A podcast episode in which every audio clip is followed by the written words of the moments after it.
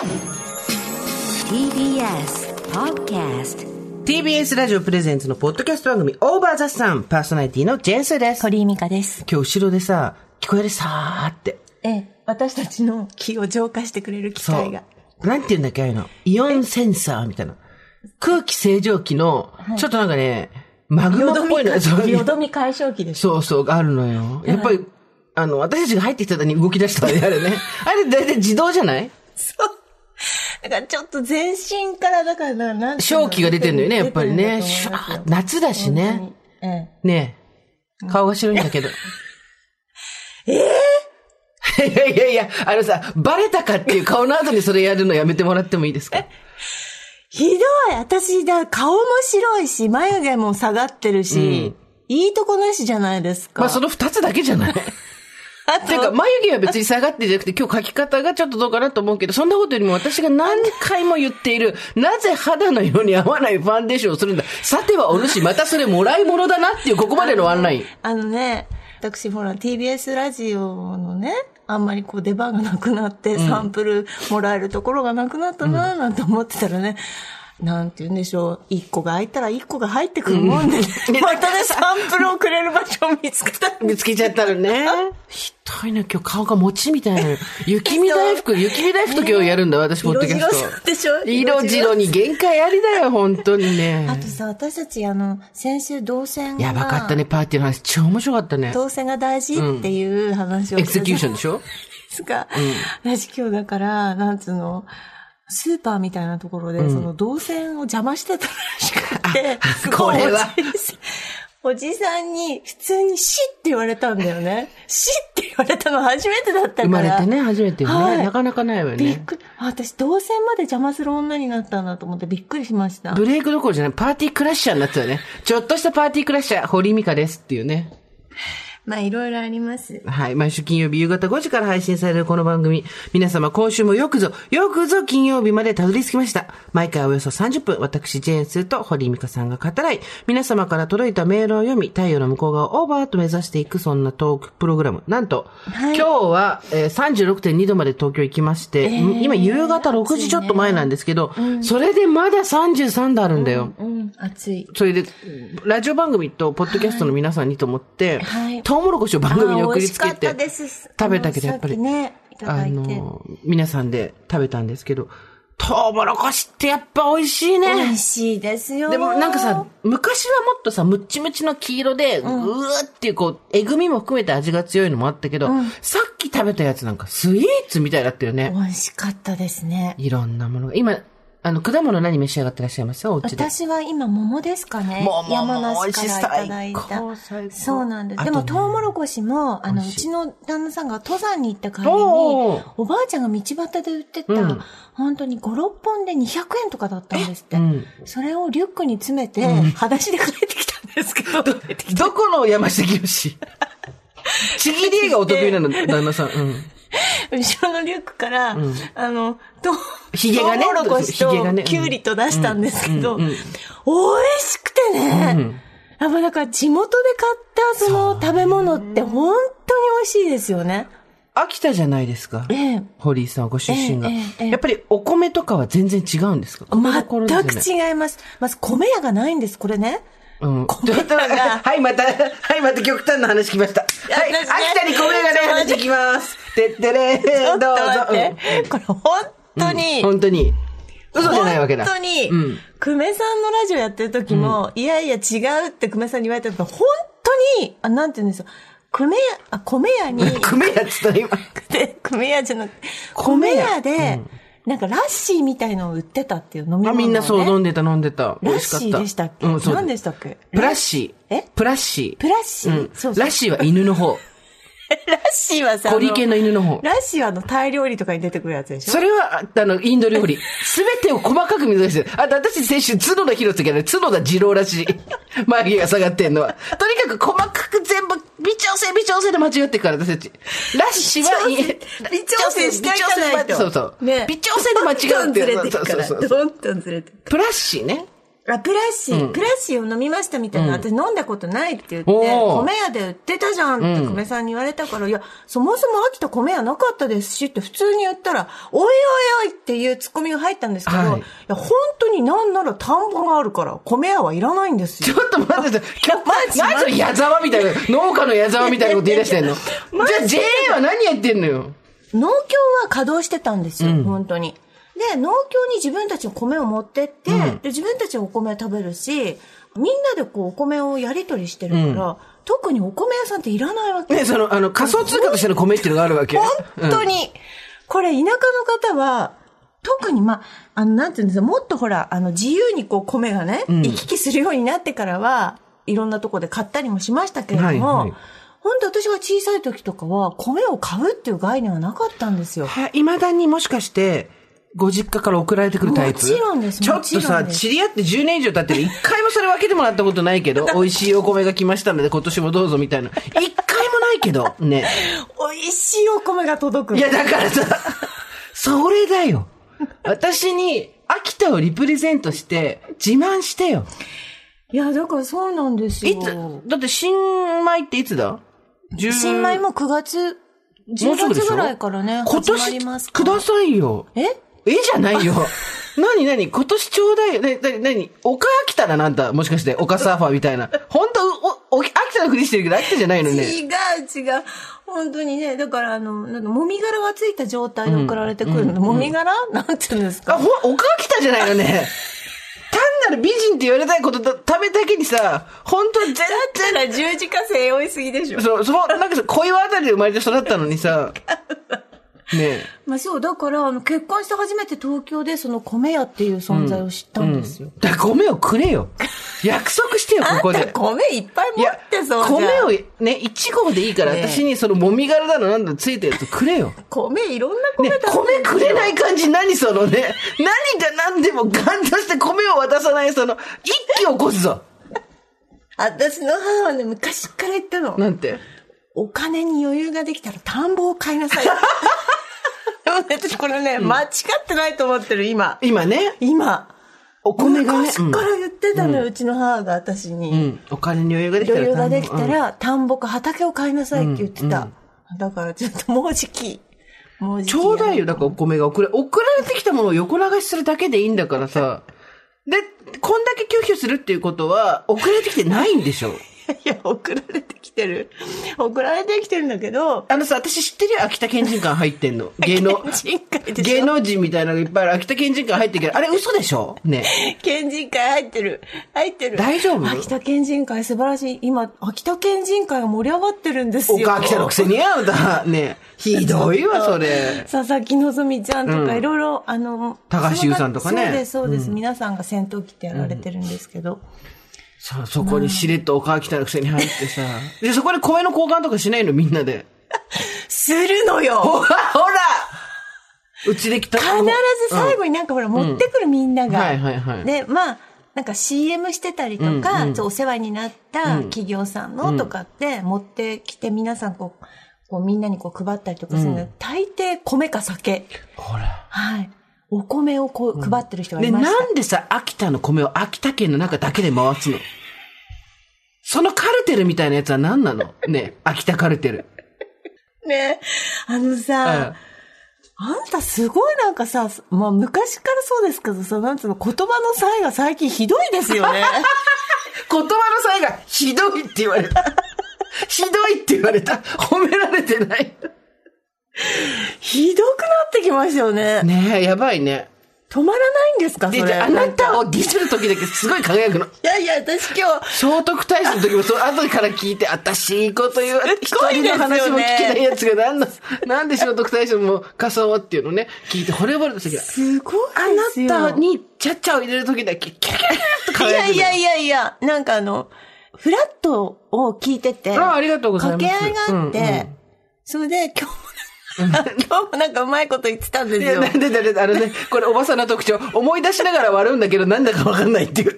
よくあるよね、これね。なんかあのさ、あの時さ、って笑ってたけど、そうめん、そうめん製造機ですよね、流しそうめんね。そう。そう。そう、そう、なんつってたかな。そうあの面がふわっと楽しかったイメージだけ覚えてんのよ。ふわっと楽しかったことだけ覚えてるから先に振っちゃうな。そうめんがなんとかって言ってたんですよ、あなたが。最高この人と思って、思って聞いてました。でもな、結果ゼロ。リスナーの時間を奪っておいて与えた情報ゼロ。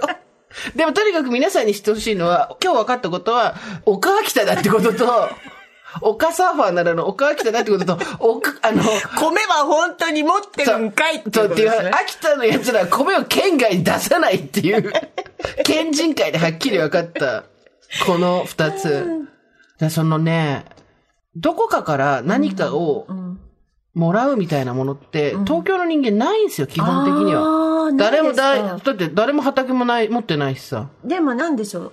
近所でこう、食べ物やり、やりとりしたりとかはなかったんですか？小さい時。記憶にある限り、一回もないですね。私、今でも、今あの、郊外の家ですけど。町田でしょ？もうなんで今隠した岡町田じゃないことだけ私認めてる。町田は完全に町田だけど。最近さ、町田町田言い過ぎだなと思って、うんうんちょっと控えようと思ったんだけど、散々言った後に。思うんだけど、私ずっと生まれてから町田だって言った方が自然だと思え？う。もう岡秋田捨てなよ。秋田設定捨てなよ。いや、いや、だって。町田山中からずっとでしょ。違う。町田もあれなんですけど、そう、あの、町田でも、タケノコがぶら下がってたりとかしますよ、玄関に。それはと、誰かが取れるってこと？ご近所の人がね、うんうん。裏山で取ってきたりとか、はいは取れれば違うんじゃない？そう。取れるものがあれば違うけど、うん。取れるものなんか何もないもん。東京なんて。あそう。うん。もうしょっちゅうでしたもん。だからお野菜を行き来させたりとか、うんうん。これ取れたとか、これもらってとかっていう感じで。で、米はくれんの？え？こで、米はくれるの？くれないの？問題はそこだと思うよ。なんで米をそんなに堅くなにくれないのかだけが、この子で米をもらえない限り私は、岡秋田のだってさ、精米機ある？あ精米機ないようんいや精米したのちょうだいよじゃあ難しい。え、じゃああなたのうちはどうしてんの？精米機があるの。で精米したのちょうだいよ。え？なんか、なんかやっぱ精米してもらわないと。自分で。言ってて感じ悪い。な、金持ちのうちの子みたいなさ、あ、なんとかがないなら、あ、じゃあちょっと難しいかも、みたいなさ。お宅にグランドピアノあるあ、ないんだ、じゃあ難しいかも、みたいな。その精米機をさ、縦にさ、じゃあいいですよ、私買いますよ。ビッグカメラで精米機買うから。美味しいよ、本当で、に。だから、それ情報もいいんだ。なんでこんなに必要にくれないんだよ。私は真っ白なお米が食べたいんだよ。本当に欲しい？どれぐらい欲しいか言って。いや、だからさ、秋田のお米ってさ、秋田小町でしょ？食べてみたいじゃない？やっぱ食べたってあんた。なんかいっぱいいい米食べてんじゃん。ね、なんなのね、ねなんなのだって送られてくんでしょ？うん、そうです、そうです。じゃあさ、カップに2杯でいいからちょうだいよ。あの、米計量カップに2杯でいいからちょうだいよ。困ってないじゃんい。やいやいや、食べてみたいじゃん。岡秋田の米食べてみたいじゃん。っうちの田んぼで採れた米だかて言うけど、これ家行くでしょ？家行くでしょ？裏の方に秋田小町のでっかい袋が捨ててあんねん。あー、やっぱりねっていう。やっぱりね、ドンキで買ってきたやつだ、これっていう。とにかく、米、忘れないかな米、精米の時期が来て忘れないかなジェーンスーと、ら。堀井美香のオーバーザさん。さて、今回はスタジオにお客様が来ています。レノボジャパン合同会社の小川さんです。小川さん、おこんばんちは。あ、こんばんちは。よろしくお願いします。よろしくお願いします。すみません。なんとですね、今週から10月までのおよそ3ヶ月、レノボのノートパソコン、ヨガとのコラボが、大場さん決まりました。ありがとうございます。ついにパソコンがやってきた。はい。ありがとうございます。ヨガカーボン。ねえ。はい小川さんもリスナーでいらっしゃるというはい。噂を耳にしいつもたんですけど。楽しく聞かせていただいてます。嬉しいです。この番組の恵まれてるのはね、あはいの、お話を持ってきてくださる方が大体皆さんリスナーさんだっていうのが、嬉しい。本当に嬉しいですよね。仲間が持ってきて盛り上げてくれるっていう。ただ、会社的にそれでいいのかっていう心配が私たちはあります。あとんでもないです。会社中リスナーなんで。嬉しいですねね。本当に嬉しい。さあ、今回コラボするレノボのヨガカーボンなんですけれども、ちょっとね、まず小川さんから特徴ですとか。そうですね。なんかどういうスペックとか？そうですね。パソコンって結構スペックを重視すると見た目がなんかやぼったくなってしまったりとそうか、わかる。黒っぽくておじさんっぽいとか、グレーだとか、なんかそんなのが多かったりするんですけど、今度見た目を重視すると、まあ、使い勝手に妥協があったりとか、重たくなってしまったりとか、で、今度持ち運びを最優先にすると、薄くて軽いけど頑丈さに欠けたりとか、なんかどれもが備わったものがないかなっていうので、えっと、そういうニーズに応えたのが、今回のヨガカーボンっていうパソコンになります。へえ。軽いってどれぐらい軽いんですか？えっと、今回ご紹介するヨガカーボンははい 966g。お、1キロ切ってんだ。はい、1キロ切ってます。ね、っていうかさ、田中みな実ちゃんがさ、はいレノボの愛用者あの人使ってるレノボだよね。そうなんです。どうなんですか？田中みな実ちゃんの使ってるようなより私たちの方がハイスペックだったですか？りするんですか？ヨガのあの、田中さん使っていただいてるのがアイデアパッドっていうシリーズだと思うんですけど、ええ今回ご紹介するのは、あの、ワンランク上のヨガっていう。来たはい。これそれぐらいね、私になります。私たちだってそれ、1個ぐらい、みなみちゃんに1個ぐらいいいとこないと。そうです、ヨガ。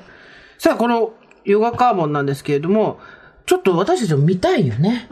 見せてもらえないかなと思うんですけど。はい。実は今回このヨガカーボンをお二人にプレゼントでお持ちしたのでイ、エーイ見せてください。この黒光りする箱に、ヨガ、なるほ Y-O-G-A。ど。ヨガ。ヨガ、ヨガ。いきますよ。ちょっと待って。すごい心躍るじゃない？いいですか？はい、いきますよ。せーの。ドーン真っ白お兄さんのファンデーションより白い。ね。軽い。ちょっと立ち上げてみようかな。立ち上がりました。立ち上がりが早い。素晴らしい。あの、せっかちな中年にとっても。せっかちなようこそ言ってます、もう。せっかちな中年にぴったりあ、早い早い。早いの大事よ。ものすごい早い。これ何インチですか小川さん？13インチになります。13インチ。はい13インチだからちょうどいいですね。カバンにも A4 の書類と同じぐらいの感覚で入るし。額縁の部分がすごく狭い狭いそうなのはいなので多分本体のサイズのあ本当だ画面が大きい。画面が大きいわよ本。当だ、迫力あります。そう。それは感じたわ。へえ。これ充電とかどう、どうそうです。なんですかバッテリーは、えっと、約14時間ぐらい持つおーので、あの普通に使って、1日外で使っていただくっていうのは結構持ってこいかなと思います。持つね。それ持ちますね。あともう一個私おすすめが、えっと、15分ぐらい充電すると約2時間ぐらい使用できるほど充電できるので、なんか出かけにちょっと充電してなかったみたいな時に、はい慌てて充電するみたいな時でも、あ、なんか十分使えるほどの充電ができるかなと思いますい。。なんか必ず一日外で作業しようと思ったら充電器持っていかなきゃいけなくて。そう。あれがめんどくさい。これだったら、電源カフェとか入って、お茶飲んでる間にちょっと充電しても、いけるよね。これだったらね。でやっぱ、あれですよね。その、みんな今大体若い人とかは、スマホで何でもやっちゃうけど、ただ、スマホでできないことって結構意外とあるんですよね。そうですね。例えば、オフィスを使うとか、さっきおっしゃっていただいたみたいなドキュメントを作るとか、そういうのってやっぱりパソコンがあって、長時間タイプをしていただくとか、ドキュメント作成とかって、パソコンじゃないとっていうものもたくさんあるかなと思います。ですよね。なんか仕事用にね、ちゃんとパソコン分かれてるといいですよね。そう、会社で使ってるパソソコンで家のことだけはちょっとやりたくないって人もいるし、あとやっぱりなんだろう、その資料作ったりとかっていうのも、まあ会社のことは別だけど、自分で最近なんかいろいろ副業始めたりとか、あと映像編集したりとかっていう人にとっては、そうですね。外でも、ちょっとした隙間時間でも作業ができたりとか、それこそ副業される方って何かの合間で、ちょっとした作業される方がたくさんいらっしゃるかなと思うので、持ち運びして、コンパクトなので、狭いスペースでも作業いただけるかなと思います。で、問題は、作業する時のスペックというか、コアは何だとかそういう話はどうなんですかね？そうですね。今回ご紹介させていただいているモデルは、パソコンの中の一番大事な CPU って呼ばれるものも、いろいろラインナップあるんですけど、Core i シリーズ、Core i5 と Core i7 っていうあの2種類のラインナップがございます。うんうんで、今回このパソコンって CPU だけじゃなくて、いろいろと本当にスペックがいいパソコンと呼ばれるためのいくつかの基準があるんですけど、はい。それを、それに準拠している EVO プラットフォームって呼ばれる、えっと、インテルさんが提唱しているスペックの高いパソコンのお墨付きをいただいているパソコンになります。なんかこれ動画とかね、見たい人は音とかどうなんですか？そう、ネットフリックスとかね、そう。フルとか。えっと、スピーカーもあの、ドルビーアトモス対応のスピーカーなので、あの、お家で映画鑑賞であったり、あの、音楽聴いていただくときも、臨場感を楽しんでいただけるかなと思います。なんか今ほら、ギリッギリまで、あの、画面が広がってるから、いくつウィンドウ開いても比較的大丈夫そうですね。あの、画面占有率がとても高いので、あの、複数のマルチタスクするときでも、画面見やすいかなと思います。へえ。小川さん、あの、新しくパソコン、ノートパソコン買いたいなっていう人は結構いると思うんですけど、このヨガカーボンはどんな人に使ってほしいとかってあります？そうですね。あの、今ヨガで我々がこれから何か新しいことを始めようとか、何か自分がやりたいと思ってたことをこれからチャレンジしようと思っているような人たちを応援しようっていうプロジェクトを立ち上げてて、副業であったりとか、うん新しい勉強を始めてみようとか、ちょっと何かチャレンジするような人たちにぜひこのヨガ一台持ってうん何か新しいことをスタートしていただきたいなと思ってます。さあ、そしてですね、この軽くて丈夫でもおしゃれなヨガカーボンを、今回リスナーさんもお得に購入できるキャンペーンがお今実施中ということで、これどういうキャンペーンなんでしょうか、小川さん。はい。えっと、ぜひリスナーの皆さんにもヨガカーボンを使っていただきたいなと思いまして、期間限定で、このヨガカーボンを9900円割引価格でご提供できるクーポンをご用意しております。で、19日の、えっと、大場さんのツイッターで、えっと、詳細はごご紹介させていただくので、ぜひご覧いただければと思っております。はい。詳細は番組のツイッターでもツイートしますので、はいツイートの中からリンクをどうぞ皆様ご確認いただければいと思いおます。願いします。はい。最後に、えっと、実は番組のリスナーの方にもプレゼントを持ってまいりましたお、。ありがとうございます。はい。今日ご紹介したこのヨガスリム 750i カーボンを1台リスナーの方にプレゼントさせてください。おーついにパソコンノートパソコンがみんな初めて初めていろいろ。すごい。プレゼントできるはい。ようになったのか、この番組。はい。ありがとうございあます。りがとうございます。ではですね、今、小川さんから気前よく、ヨガスリム 750i カーボン、はい。1名様にはい。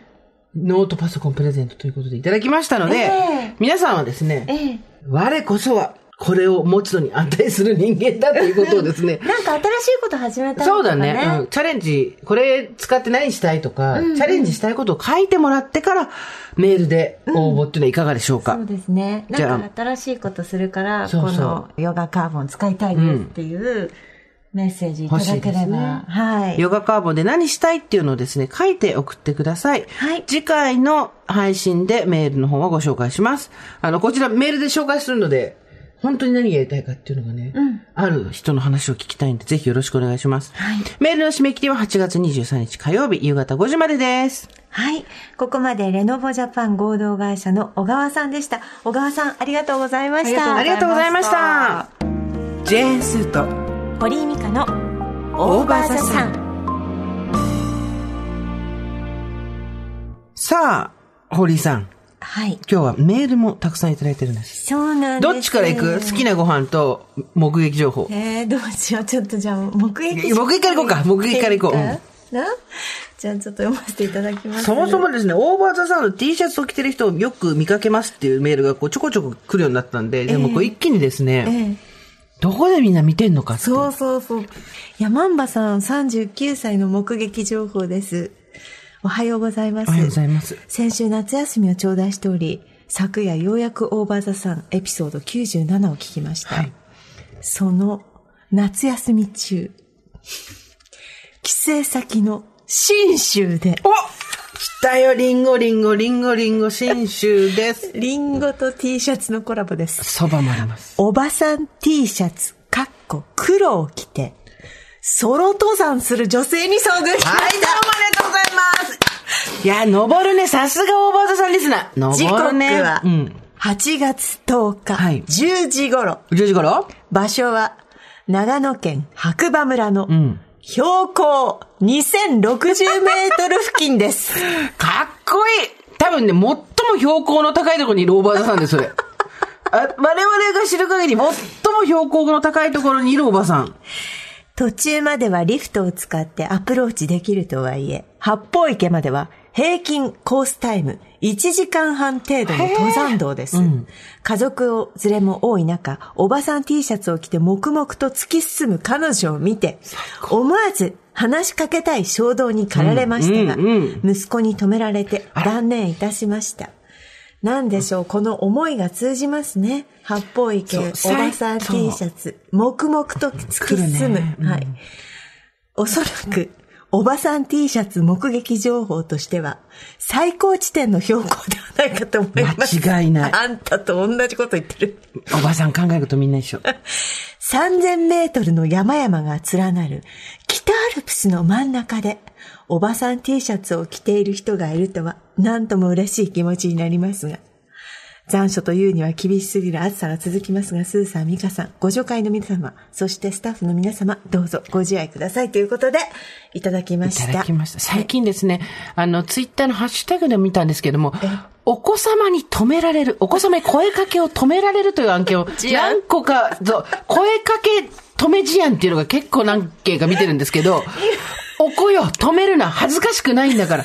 あなたが大人になったらわかる。あなたが大人になったらわかる。は親がやってる恥ずかしい、あなたたちの年になしては、もう恥ずかしくて仕方ないけど、全然恥ずかしくないから。ああ、仲間だと。そう。ねむしろ声かけられたいんですよ。やめない。同じバンドの T シャツを着てる人やないんや、わしだわ。わしら同じバンドの T シャツを着てる人やないんやで。揃ってきました。あのリン。ゴがね、そうそう。はい。だからちょっとあの、お子様方はですね、親が同じオーバーザさん T シャツを着てる人に声をかけそうだったら止めない。うん。よろしくお願いします。はい。さあ、こちらもいただいております。はい。41歳おばさんネーム、このまま行くとおじさん、わかりますね。どうして私たちはこう混ざってくるんでしょうね。おじさんが最近すごい勢いでおばさんになってますもんね。スーさん、ミカさん、おはこんばんちは。大場座さん T シャツ、町田でお見かけしました。来たよ下聖ージモティ、ジモティ来た聖地来た通勤途中、小田急線から横浜線に乗り換える際に、モディの前を通過中、前からパンパンのエコバッグを2つ、両肩にかけてこちらに向かってくる、化粧気のない中年の女性。白い T シャツにオーバーザさんのカタカナが見えました。これ完全に堀井さんなんじゃないですか？ね。町田モディはよく行く。私の勝手な想像ですが、きっと自分のことは二の次で、家族とか子供の買い物でいっぱいになったエコバッグを抱えて日々奮闘されてるんだなぁと思ったり、また数年後には、この T シャツ大変だった、あの時に着てたやつだと思い出されたりするのかなとまた勝手に想像して、勝手に胸が熱くなりました。そう、こう、こう、勝手仕草私たちのお得意、お箱。僭越ながらオーバーザさんは私たちの普段を支えてくれる番組だと思っています。でも普通が一番強いんです。好きなライスは母の作るおこわです。この夏3年ぶりに帰省し久しぶりに食べました。しみじみ。まだまだ暑い日続きます。皆様どうぞご自愛くださいということですね。素晴らしいご飯もいです。ただいてます。ありがとうございます。今、町田でね。標高2060メートル、町田モディと来ましたねはい次行きましょう では行きましょう。どこであなたは見かけたかシリーズです。おばさんネーム、ペンさんです。おばさん見習い、ペンでございます。私のオーバーザさん T シャツ着てる人ここで見たは、職場です。職場？ずいぶん近いところに来たね。目撃情報です。私は教員として働いています。はい。この春初めての人事異動で新しい学校に赴任いたしました。おーおー学校？え？初めての場所、初めての人、初めてだらけの環境で、心も体もすっかり疲れ、周りに相談できる人は誰一人としていませんでした。ところがある日の放課後、あれ？なんか見たことある T シャツだなと思ったら、目の前から、オーバーザさん T シャツを着た先生が、廊下の真ん中をカッポしてこちらへ来るではありませんか。えー、そんなことある？よだれそんなことあんの？しかもその先生はなんと、主任です。とても偉い先生です。私なんかのペーペー教員が話しかけていいレベルの先生ではないので。うんでも T シャツについて話をしたい。どうしよう。話したい。勇気を振り絞って話したい。と思い、オーバーザさん、私も聞いていますと、千と千尋の神隠しで、千尋が湯婆婆、湯婆婆に、ここで働かせてくださいと言ったくらいのレベルで勇気を出して、廊下に響き渡る大きな声で話しかけていました。その後その先生は、私、毎週金曜は早く帰って電車で聞くのが楽しみなのよ。今度は好きなエピソードトークしようね、と気さくに話してくださいました。おーいえ、これも聞いてくれてるってことだ。主任サンキュー主任サンキューもう嬉しいよここの学校に行きたい。行きたいね。学び直したいね。本当に。どのエピソードがセンスいいと思われるかしら？どうしようどうしようと思いながら、またエピソードゼロからゲラゲラ笑いながら聞いてる毎日です。それで、それで全部また忘れちゃうんでしょ？えーっと、あのエピソード、なんだっけ？何、好きなのあるんですけどね。嬉しい。すごい学。校でも愛される。主任が来てくれてるのめっちゃ心強い。スーさん、ミカさん、大場座さんは人と人をつなげますよ。毎回毎回素敵な配信をありがとうございます。こちらこそ、そして、 OVER THE SUN の事務方の皆さん、 nice execution です。 over。もうね、導線だけはびっちり引いてるからね。 execution のために。スーさん、ミカさん、おはこんばんちは。33歳、おばさんネーム、早く涼しくなってくれ、です。先日、夫と2歳の息子と墨田区にある東武鉄道の博物館へ行きました。昔の車両に乗って一休みしていると、うちよりちょっと大きいくらいの息子さんを連れたパパが入ってきたのですが、オーバーザさん T シャツ、ザ・ベストテンフォンドの方を着ていました。なんと、パパが着てた思わず、お父さん、リスナーなんですか ?T シャツ買われたんですか？と話しかけると、買っちゃいました。と、素敵にはにかんでおられました。こんなところにも、とびっくりしましたが、リアルでご助会の方と会えたのがとても嬉しく、夏の思い出になりました。ちなみに、夫は私が知らない人に話しかけていてびっくりしたらしく、何？バンドの T シャツかなんか？と言ってたので、まあそんなとこと言っておきました。わかるわ、このね、隠したい相手には隠したい。こんな感じもわかります。好きなライスはタイ料理のプーパッポンカレーです。わかるカニのやつ超うまい。カレーの中で一番うまい。成城石井のものが美味しいです。だって。それどちら付近ですか？こちら墨田区です。墨田区東武鉄道の博物館墨田区にも台頭してきました。昔の車両に乗って一休みしていると、うちよりちょっと大きめのお子さんを連れたお父さんが入ってきた胸に、オーバードさんリスナーじゃんこれもう、年齢が年齢なの、ここで恋に落ちてたからね。間違いない。墨田区も行きました。墨田区も行きました。ありがとうございます。オーバーザさんネーム、三日日みかんさんです。ありがとうございます。スーさん、ミカさん、おはこんばんちは。おはこんばんちは35歳3人の子持ち、筋肉痛が翌々日に来るようになったプレおばさん、三日日みかんです。どうも。今回のテーマ、こんなところでオーバーザさん T シャツ見かけたよ、ですが、私はリアルなオーバーザさん友達が欲しいと、公式グッズの T シャツ販売後すぐに購入し、ありがとうございます子供の授業参観、町内清掃、うんママ友飲み会、はたまたラジオ体操にまで着ていってますすごい。残念ながら、まだ声をかけられたことも、まあ、街中で着用者を肉眼で見たこともありません。残念。大都会東京といえど、ソウルメイトに会うのは大変なことなんでしょうね。ね。そんな中、な、な、なんとて、れ旦那の実家の愛知県豊田市で、オーバーザさん T シャツを着ていたところ、私もリスナーですと道すがらに同年代の女性から声をかけられま最した。高急な声かけに驚いてしまい、お、お、面白いですよね、と一言返事をすることしかできず、お相手は颯爽と通り過ぎていきました。私は旦那の実家に T シャツで行くと言ったら、実母にめちゃくちゃ嫌な顔され、どうしても行くなら、アイロンかけるから貸しなさいと。アイロンまでかけてもらうダメ娘です。実母は、姑が4歳の先生だったこともあり、盆正月に帰省のたび、父の服、母の服、そして私たち子供の服がきちんとしていないと嫌味を言われたそうです。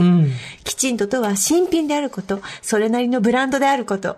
そういえば、夏と冬は帰省する前にデパートに行って服を買いに行ったなと、毎シーズン、兄弟3人分デパートのブランドで揃えて買うのは大変だったろうに。そうだよ。なので、私がオーバーザさん T シャツ子供たちは保育園生活で散々着倒した西松屋やユニクロの服で旦那の実家に帰る様子を見てはいつも嘆いておりました。かっこ、旦那の実家は室内犬が3匹もいてどんな格好をしていってもものすごく犬の毛がつくので2回目以降は私は普段着で行くことに心を誓ったのです。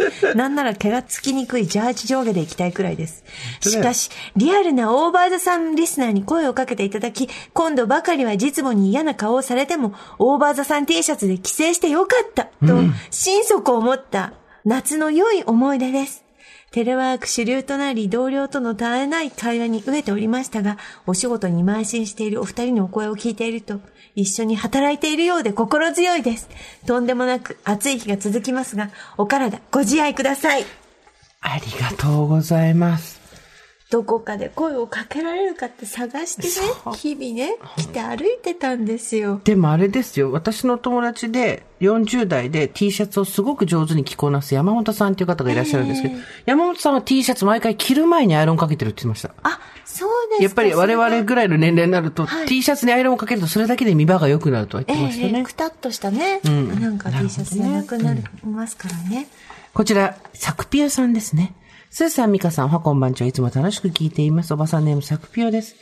私の大場座さんグッズ目撃情報。南半球のオーストラリアはシドニーです。来ましたシドニー来た海外来た早いな、海外目撃情報来んのが。私の長女が通う日系保育園の先生が、運動会で大場座さんのパーカー、かっこシドニーは今冬です。起きているのを見ました。グッズが出た時に私もすごく欲しかったけど、海外だしな、届くの時間かかるのかなと我慢していたら、娘の大好きな先生が、さっそうとパーカーを着て現れたではありませんか。思わず、さすが〇〇先生とつぶやいてしまいました。聞けば、注文からシドニーに届くまでそんなに時間もかからなかったらしく、なんで私もさっさとパーカーを頼んでおけば、この冬の寒さもオーバーと乗り越えられたにと悔やんでおります。今は夏に備えて T シャツを買うか、犬の散歩用にウェプも買ってしまうか悩んでるとこです。そして、子供時代米虫と呼ばれた私が白米の次に好きなのはおこわです。みんなおこわ好きですね。赤飯やごま、ご豆なんかも最高です。ということで、私の職場も友達もリスナーだらけ。これからも毎週楽しみにしています。日本は暑さが厳しいようですが、熱中症夏バテ気をつけてご自愛くださいませ。ありがとうございます。ありがとうございます。自分とこの幼稚園の先生がオーバーダさんのパーカー着てさっそうと現れたらもう、嬉しくて仕方ないよ、私は。全部の教育を任せたい。任せるよね。もう委ねるよね。本当に委ねてから、あれ、いいんだっけ？ってなるよね。これいいんだっけ？この、この流れでこの人たちに委ねていいんだっけ？大丈夫だっけ？ってなるよね。あれ？ってね。ねうんそうですね。来ました。目撃情報です。T シャツ目撃情報。スーさん、ミカさん、おはこんばんちは。おばさんネーム。ミッドワイフ X と申します。T シャツ目撃情報を一つ。私は助産師をしているのですが、先日、陣痛で入院の妊婦さんが、オーバーザさんの T シャツを着て LINE されました。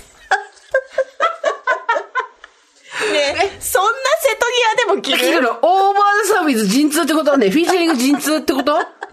すごい。今までの TPO と違う、オケージョンが全然違う。タイム、プレイス、オケージョンが違いすぎる。どういう気持ちで身につけたんだろもうだってこれから生まれるって時でしょ、陣痛。う。身につけてて、陣痛が始まったのかなそれとも陣痛が始まった時に、ちょっと、清掃に着替えさせてください。すごい、そんなことあるのね。でもそれさ、助産師さんびっくりするよね。あ、来ました。はいはい、陣痛。はいはい。オーバーザさん。胸に三千と輝くオーバーザさん。ご助会会員の私は大興奮。すぐにでもいろいろお話ししたかったのですが、状況が状況なだけにそこはぐっと我慢し、無事に出産された後にお話を伺うことまに。あ、その産婦さんは、ご助会員ではなかったのですが、そんなことあんの？待って待って待ってもう、はしごの外され方が急激すぎてわかんない。なになにどういうこと？どういうこと？友人に、今着てるおしゃれな T シャツと言われプレゼントされた友人、騙しちゃダメだよ。友人、人を騙しちゃいけ ない。着てないから、着てない。おしゃれな T シャツ。入院中、ケアの最中などに少しずつオーバーザさんのことを話すと、あの T シャツ着て外出するとたまに視線を感じてたんですよね。そういうことなんですか？やっとわかりました。とのこと。私が働く福岡県には、ご助会員がそこら中にいることが証明されたようで、もうとても嬉しくなりました。ビッグシルエットの XL サイズとマタニティパンツをとても素敵に着こなされていましたよ。コロナが猛威を振るっている現在、医療職である私は、主に自宅と職場の往復のみの生活を送っています。が、落ち着いた際には、オーバーザさんの T シャツを着て、天神を堂々とカッポしてやろうと思っております。いいねいいね。暑い時期が続きますが、どうか、お体ご自愛くださいませ。リスナーじゃなかったっていうの最高です素晴らね。しいですね。子供が生まれたら話そうと思って話したら、はって言われて、どうもこの T シャツ着てると、外でいろんな人が民事論を見られると。外国の方がわけわからない日本語の T シそうそうャツ着てるの。と一緒ですよね。。でもここ思ったんですけど、オーバーサイズの方の XL とか XXL だったら、ええマタニティウェアになるってことがね、一つの知証明されま見。した。つまり、ね。マタニティプレゼントになるってことですよね、これはね。ね。そういうこと。またプレになるってことですよね、これはね。いやー、これからお子さんをね、産むっていうことで、ありががとうございます。本当皆さん。引き続きね、あの、はい募集しておりますので、はいこんなところで、大場座さんグッズ身につけてる人見かけたよっていうのがあったらですね、ええ今日ほどたくさんではないにしろ、折々あご紹介していただきたいなと何かのこう、式典に列席してる感じでもそでいういですよね。すね。やっぱり、堀井さん何らかの賞を取ることっていうのはこれからないんですか？フリーランスになって。なるほど。うん。やっぱ授賞式に来ていきたいじゃないですか。授賞式に来てうんいきたいですね。あとは私たちが何かこう、川に溺れてる犬を助けるとかすると、そうですね警察庁とかから漏れなくこう、賞表彰されて、はいその時二人で来ているとか。突飛なところで来たいですよね。そうですよね突飛なところで来てる人を見かけたいですね。何らかの賞を取るしかないんですよ。何ね私たちも、でも私たちがポッドキャストの賞を取って、はい。出たところで、何のひねりもないじゃないですか。あれなんかメガネはアワードとかそうそう、そういうやつですよ。あなた OPFT みたいな、そうですよ。あなたありそうじゃないです OF なんとかか。T みたいな。そう、そういう、そういう全然関係ないところで、あの、メガネ似合う文化人ワールドみたいな。そういうので、そう、それで、来たいですね。ね炭酸水大好きさんです。えスーさん、ミカさん、おはこんばんちは。おばさんネーム、炭酸水大好きと申します。初めてメールいたします。第1回から聞いている子さんリスナーです。番組 T シャツ着ていったよという報告ですが、私、TBS ラジオ局に来ていきました。なんと、外から、外から来て、侵逆輸入入された侵入されたぞ逆輸入です。と申しますのは、私の勤め先が TBS ラジオ某番組のスポンサーにならせていただいたため、お伺いする機会があったのです。こんな絶好のタイミングなかなかない。清掃としては番組 T シャツしかないだろうと思った私は、黒 T シャツを身につけ、意気揚々と赤坂へ向かったのでした。当日は私以外に広告代理店さんや TBS ラジオ営業担当さんもご同席いただくことになっていたのですが、待ち合わせ場所をこっそり覗くと、皆さん、ビシッとスーツを着用。そんな中、黒 T シャツの私。場違いじゃね、ビビった私は、黒シャツの上にそっとジャケットを羽織りました。堂々と T シャツ一枚で颯爽と現れる自分を脳裏に描きながらも、ジャケットを羽織ってしまったのです。ああ、私のチキンハートったらない。その日は平日少し前だったため、局内は生活は踊るの生放送中。スーさんの声が流れていて、私のテンションは最高潮。近くにスーさんがいらっしゃると、コードにしたい気持ちをぐっとこらえて、社会人として打ち合わせや収録に挑みました。寄ってくれりゃいいのにね、帰りにね。全然いいのにね。TBS ラジオの営業担当さんはスーさんに近い存在だった方だったので、T シャツをちらりと見せて、お見せしたら気づいてくれたのだと思うんですが、チキンハートな私は、ついにジャケットを脱ぐことはできませんでした。打ち合わせが終わり、みんなと解散するや否や、私はジャケットを脱ぎ去りました。仕事モードをオフにした私は、番組 T シャツで赤坂をカッポするという聖地巡礼をようやく達成したのです。テンションの上がった私は近くの特設会場まで出向き、TBS 社員おすすめ手土産として紹介されている柿山を購入。自宅へいそいそと戻ったのでした。その柿山は開けるのがもったいなくてまだ紙袋に入れたまま飾ってあります。ちなみにその日は火曜日だったのですが、夜になったらスーさん、ミカさんがインスタグラムに収録の様子をアップされているのを拝見しました。ああ、あのまま入り口に立っていたらお二人に会えたのかも、と、いい年して時短打を踏むくらいには、どっぷり番組にハマっている私でした。今後また TBS ラジオへお伺いすることがありますので、その時も必ずや番組 T シャツを着用して伺います。次はジャケットなんて羽織らないぞ、と言いながらも、冷え防止と称してカーディガンの保険をかけるんだろうな。暑さがまたぶり返してまいりましたね。お二人ともどうぞご自愛ください。はい。ミカさん、はい。この暑さに負けぬために、炭水化物に加え、タンパク質も取ってくださいありね。がとうございます。炭酸大好きさんでした。ありがとうごありざいがとうごました。ざいます。本当にね、ええたくさんメールいただいておりまして。いいんだよ、スポンサーなんでしょ？局に一歩走れたら一番偉いんだから、スポンサーが。好き、好き放題言ってよ。ちょっと、ジェンス合わせてよ、ジェンスって言ったら多分、ただいまーっつって営業の人間私の首根っこ捕まえてね、持ってきますよ。そうですよ。皆さんありがとうございました、本当にね。T シャツ、T シャツの話をしてたら、なんだか私お腹が空いてきちゃった。あら、ということであのーはい。先週、こちらのメールも募集しておりまして、皆様の好きなご飯。で、行きましょうか、それ。はい。私の好きなライス。はいラジオネームコッコさん。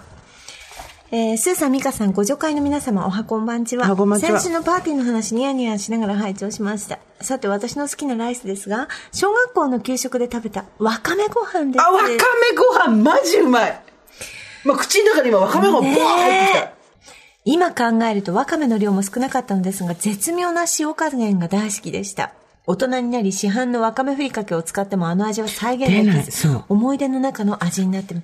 そうなんですよね。わかめご飯、給食で出たやつが一番美味しかったよね。わかる。変な調味料も使ってないしそうね。。それこそさ、ねそれこそ大したお米じゃないはずじゃん。学生が食べてるお米なんだから。なのになんかめっちゃうまかったよね美味。しかった。わかる。スーさん、ミカさん、おはこんばんちは。あこんばんちは。乙女ちかと申します。私が好きなご飯は、バター醤油ご飯です。いいね。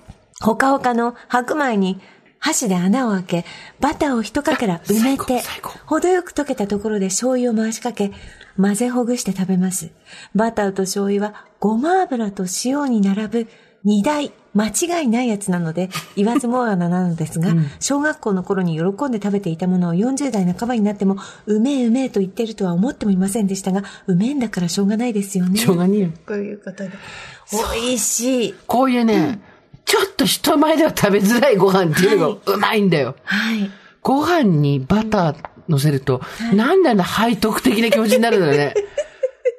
すごい後ろめたさない？いやー、ドロッと溶けてね。そう。で、つるっと米がさ、光ってきてさ、黄色くさ、もう黄金黄金色に光ってきてさ、そこにちょっと醤油垂らすとさ、あこう、分離するんだよね、一瞬、こう、バターの液体とね。バターの黄色い液体で、そう。で、ちょっと分離するんだけど、それシャカシャカシャカっと混ぜると、つるつるつる、つやつやつや、口の中でシュシュシュシュ、おわいやーご飯いいなご飯いいね。ね。えー、おばさんでもチョコホリックさんです。スーさん、ホリーさん、おはこんばんちは。私が好きなライスは、お弁当のオムライスです。母は専業主婦でしたが、料理熱心ではなかったので、唐揚げ、ハンバーグ、スパゲッティなど王道系メニューを作ってもらったことがありません。私が通った幼稚園はお弁当持参でした。母が作るお弁当は、ご飯の上に海苔でキティの顔をデコったり、マーマレード、サンドなど可愛くて美味しかったんですが、周囲のお弁当箱を見渡し、唯一羨ましかったのがオムライスでした。正直なところ、オムライス自体はさほど好きではありません。飲食店で注文したのは人生で3度ほど。でも、幼少期の憧れの気持ちが残っているのか、社会人になってからお弁当の自炊を始めて以来、しょっちゅうオムライス弁当を作っています。なるほど、自分で叶えてるね。最高じゃん蓋を開くと黄色い景色が広がり、ご飯はケチャップ味という特別感あふれるオムライス弁当にはい魅力を感じます。はい。ケチャップとご飯が一生うまくいきますように。本当にね、末永く。100年続きますように。ご飯とケチャップがもいや、でも、本当に好きですよ。やっぱり母親が作ってくれたそのお弁当のねオムライス。うちの夫も一番好きなのが多分そうなんですう、およ。母様の作ったオムライス。お母さんがおうん弁当で作ってくれたお弁当に入ってたオムライスが一番好きだって言ってましたよ。スーさん、ミカさん、こんばんは。こんばんは。こんばんはとは書いてませんでした。嘘ついた。え 私、されてない挨拶に返事しちゃった。こんばんはって書いてないのにこんばんはって読んだの。ひどいね。ちょっと DJ 気分で読んじゃいました、DJ。こんばんは。ミカリン、こんばんは。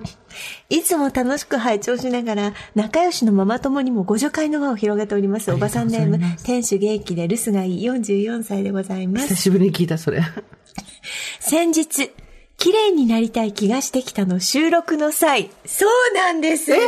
なんとこの方、あの、アマゾンさんの方で。あ、そうなんですね。そうなんですよ。ありがとうございます。あれちょっとあの、本当に。予約1位なのよ、今。1位になりました。ありがとうございます。皆さんのおかげで、オーディブルで聞ける、はい堀井美香が読む、はい私の自著、綺麗になりたい気がしてきた。はいなんと今、予約の段階で、で、1位です。ございます。やばいぞー。スーさんの本ですからね。ありがとうございます堀さんのワルフですからねいや、嬉しい。二人のコラボレーションなのでそうですよ嬉しいです。1位って気持ちがいいですね。バター醤油ご飯ってことですよね。1位って、そうです、そうです。ねバターと醤油と。ご飯ってことですよね。はい。さあ、そうなんです。先日、綺麗になりたい気がしてきた収録の際、ミカさんに豆腐バーを差し入れさせていただいた。ありがとうございます、タンパク質。あ、本当だ、から。私とりあえず、堀井を見たらタンパク質渡して、これから。街でほん。と最近、その、タンパク質いただくこと多いですよ、あなたのおかげで。よかった。もうすごいほっとした。おせっかいババアであります。その説はお世話になりありがとうございました。記念すべきお二人のコラボ作品に関われたこと大変嬉しいです。後日、堀井さんから差し入れのお返しをいただいたのですが、焼き菓子と一緒に入っていった瓶は、ジャムか何かなと思って開けたところ、酒フレークが入ってた。なんで酒フレークあげた？のね、米をあげろっつってんじゃん。なんで人に米をあげずに酒フレークとかそう、ね。何何もったいつけてんの？なぜ酒フレーク？と思わず二度見してしまいましたが、小学校の息子と美味しくいただきました。お礼を伝える機会がなかったので失礼ながらこの場でお礼申し上げます。さて、私の好きなライスは、酒フレークも捨てがたいのですが、海苔バタご飯です。まあみんなもう黒いものとバターを合わせすぎ。正式にはバターではなく、バター風味のマーガリンです。はいその昔おそらくどの家庭にもあったであろう、ラーマ。ラーマゴールデンソフトです。ラーマまだあんのラーマって？あるのかな？ラーマ。街中で試食される CM の真似を姉とよくしておりました。温かいご飯にゴールデンソフトを溶かして、海苔の佃煮を混ぜたご飯です。そんなもん、そ、そん、もう煩悩が全部開いちゃうじゃん。もうバターナイフでは取れなくなる最後に、直接ご飯を入れて、海苔バタご飯をさらって食べるのが至福のひとときでしすごいた。4人兄弟の8人家族だったので、なかなかそのチャンスは回ってこなかったので、なおさらです。大好きだった祖父母たちと一緒に暮らしていた幼い頃の楽しかった記憶が蘇る思い出の味でもあります。しばらく食べていませんが、このメールを書きながら、今度子供たちにも食べさせてあげてようと思いました。思いがけないきっかけをありがとうございます。長々と失礼いたしました。ということでございます。こういうメールから昔食べてたものをちょっと思い出したりとかね、してくださって嬉しいですよね。本当だね。なんかその、バターとさ、マーガリンとかさ、はいああいう油物？はい。合わせてごらんよ。和の調味料を。そんなのね、ちょっとしたはい。ルネッサンスだよ。です。革命ですね。革命だよ。はい。もう、なんていうの？シルクロードだよ。交流するよが全然わかりますいや、わかるじゃん。だってこうなんだろう。東の文化と西の文化が。ジパングってことですか？ジパ、ジパングはそれ違うでしょ。東の文化と西の文化が交流する交差点だよ。つまり、えー、シルクロード。島工作みたいな。シルクロードってことは、つまり、言っーとあ、モロッコとかあの辺。いいぞあの辺、あの辺、あの辺のイメージ。おばさんネーム、ペンさんからもいただきました。スーさん、ミカさんはこんばんちは。いつも楽しい配信ありがとうございます。はい早速ですが、私の好きなライス。我が家は、アラフォー夫婦と7歳と3歳の娘の4人家族です。例に漏れず夏休みの洗礼を受ける日々。朝から晩まで話しかけられ、朝から晩まで遊びに誘われ、その合間に洗濯掃除や料理や、料理や、料理をして過ごしています。1日3食だからね。そんな私にとっての料理地獄を戦う武器である、〇〇ライスの話が聞けるかと思うと、今から配信が楽しみです。ありがとうございます。私にとって一番頼りにしている武器、かっこ〇〇ご飯は、塩昆布、天かすおにぎりです。あー、美味し温かいご飯に天かす、塩昆布を好きなだけ入れて混ぜて握るだけ。大人は刻んだ大葉を加えてもいいですね。私は出来たての時の天かすがサクサクする感覚が好きなのですが、夫は時間が経って少ししんなりした食感も好きなようです。麺類が苦手な娘たちなので、お昼ご飯が困ったらとにかくこのおにぎりで戦っています。他の方たちの美味しいご飯の話も楽しみにしてます。危険な暑さが続いています。スーさん、ミカさん、どうぞお体に気をつけて、これからも楽しみにしています。ということで、天かすなんか、なんでみんなそうやって油を混ぜんの？ちょっと目を離した隙に、白いご飯の上でまた東西の対決。天かす、だって小麦を揚げたものでしょ、天かすって。そうです。油をジュッとしええ含んで。ええあれと、ええ塩昆布だってう。わー美味しそう。もうバターと醤油も入れたい、そこに。もう魔界そうですよ、そんな。それ、さ、大丈夫？それまだ合法？この国で。もうちょっと若干非合法じゃない？バターとか、天かすとバ。ターと醤油と天かすとご飯と塩昆布。それ、ちょっとギリギリ合法かどうかっていうところだと思うよ。いやー、素晴らしい。うまいなぁ。もうお腹空いてきた。本当にお腹空いてきた。では、こちらからのエントリーでございます。スーサミカさん、おはこんばんちは。あこんばんちは37歳シングルマザーのおばさんネーム。痩せではなく、やつれと申します。あご、あのご自愛ください。うん。どんどんこれから顔とかも伸びていくからね。そうそうそう。暑い日が続いておりますが、いかがお過ごしでしょうか？毎週お二人のた楽しく、温かいトークに笑いと元気をいただいております。オーバーザさんを勧めた友人もすっかり家族でハマったらしく、子供にオーバーザさん T シャツを着せているそうです。ハラスメント。それはハラスメント。大丈夫？うちの娘も来てくれたら小学校でオーバーザさんを広められないかな？など、リスナーの先生から、あれ？それちょっとひょっとして？と声をかけられないかな？と妄想もしております。子供はカタカナをちょうど覚え始めた年頃なので、きっとクラスでも受けると思います。これは一か八かです。一か八かですねどちらかです。うん一か八か 危険もはらん危でますよ。険も払ってます。はい。さて、私の好きな〇〇ライスはズバリ、顔満貝です。あアジアの来た。ようやく来た、アジアの。プリプリの鶏もも肉とその旨味をたっぷり吸い込んだライス。お店によってタレの味やパクチーの量も少しずつ違い、いろいろなお店に行ってはその個性を楽しみます。エスニック料理の中では全く癖のない一品なので、つい他の辛くてスパイシーな料理にも惹かれて、やっぱり頼んではこれこれと美味しくいただいております。以前はガーリックライスなども大好きだったのですが、最近バターなどの油物を全く受け付けなくなってしまい、そんな私の胃にも顔満貝は優しくパワーを与えてくれます。家の炊飯器で試したこともあるのですが、妙に油っぽく仕上がってしまい、お店の味は到底出せないので、ご飯の楽しみにしております。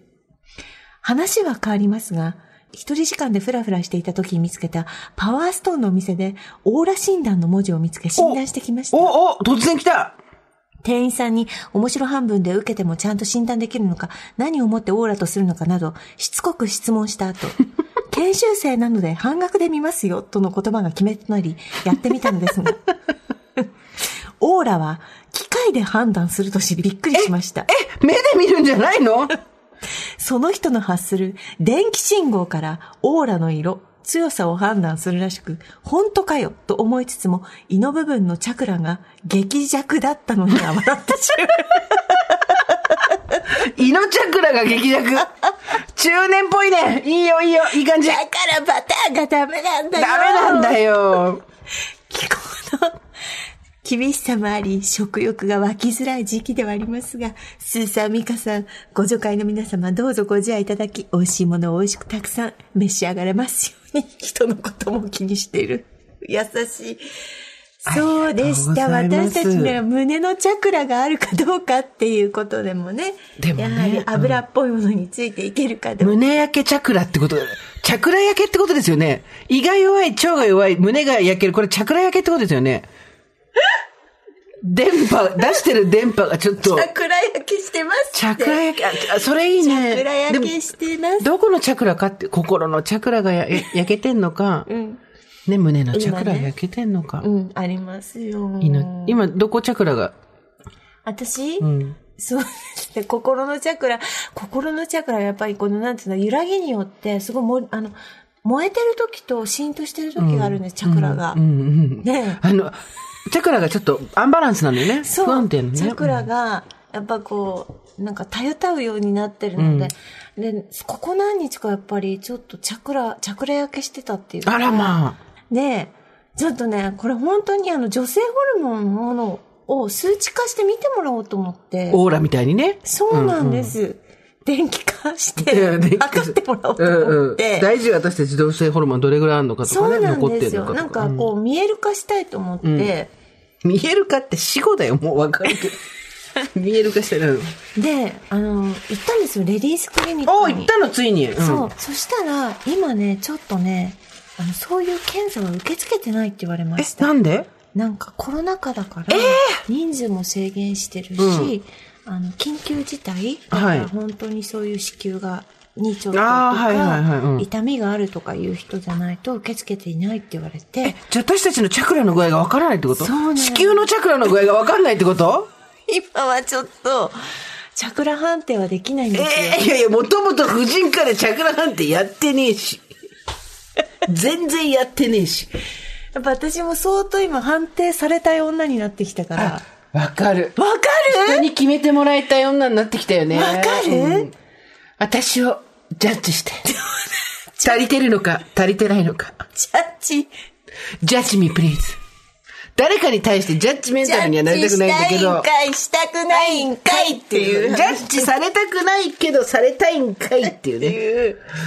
わかる。で、あ、でも私たち二人ともあれやるべきよね、その、あ、そうなの？ホルモンがあんのかないのか。そうそうそう。だから本当に昔さ、めっちゃ先輩に騙されたことがあってさ、あのめっちゃ仲いいさ、ケーポロパイセンいるじゃん。はいでケーポロパイセンがさ、今考えたら絶対そんなことないんだけど、ケーポロパイセンうちらちょっと年上なの。ええで、ずーっとある時に、いやもう、更年期だから、更年期だからって言って、なんか怒ったりとか、なんか調子悪かったりするの、全部更年期だからって言って、私たちちょっと年下だから分かんなくて、そっか、更年期なんだ、大変なんだなと思って、言うこと来たんだけど、今考えると、ケーポロパイセンその時30代半ばとかだし、だし、その時調べに行ったら何ともなかったっていうのが、後から分かって、で、今私もケーポロパイセンも40代、50代になって、リアル、こう。も、まさにね、だからこの症状、この症状って何なんだろうとか、ねうんちょっと数字で見たい、ちゃんと見たいなと思って。だるみとかすごいよね。うん。あ、もうすごいですよ。私本当もうだって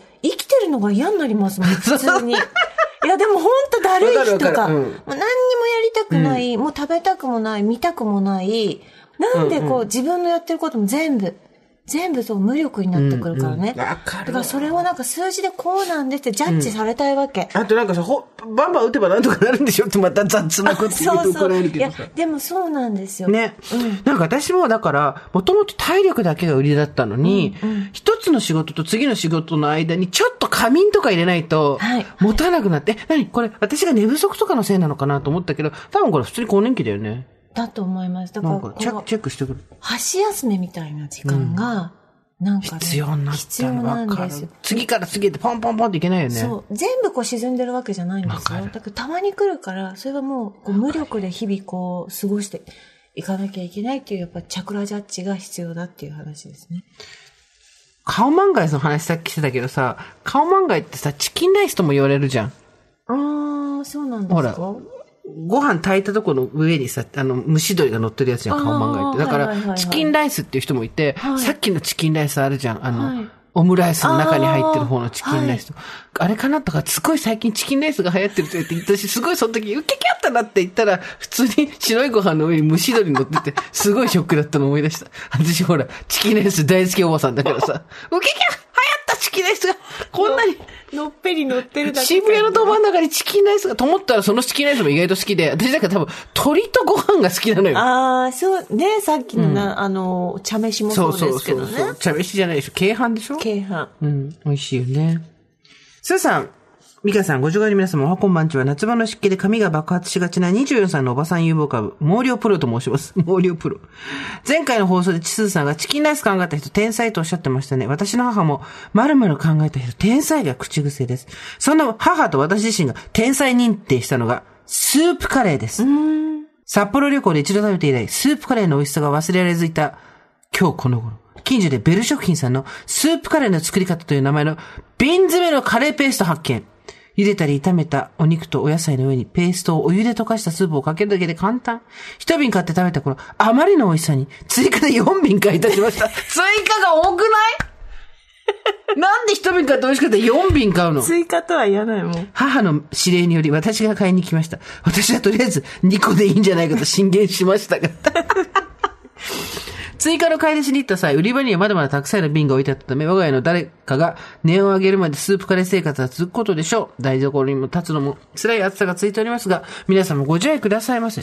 ベル食品のスープカレーの作り方っていう名前の瓶詰めカレーペーストなんてあるんだ。で、いわゆるそのほら、スープカレーって中で煮込んだりしないじゃん。だから、茹でたり炒めたりしたお肉と野菜の上にペーストを入れとかしてスープをかけるだけ。えーあ簡単絶対美味しいわ、こんな。ああ、もうやっぱり、ライス食べに行こうぜ、そろそろ。米だな。ね、米だな。でもくれないんでしょ？うん、ちょっと米、なんか米は、あの、秋田県人にとって米って本当になんて言うんだろうな。ね、おか来た。ね、家族よりも大事なものなんだよね。うん何何ね。だから、うんちょっと引き渡すっていうのはちょっと時間がかかる。でもさ、ね、10年経ったの、私あなたと知り合って。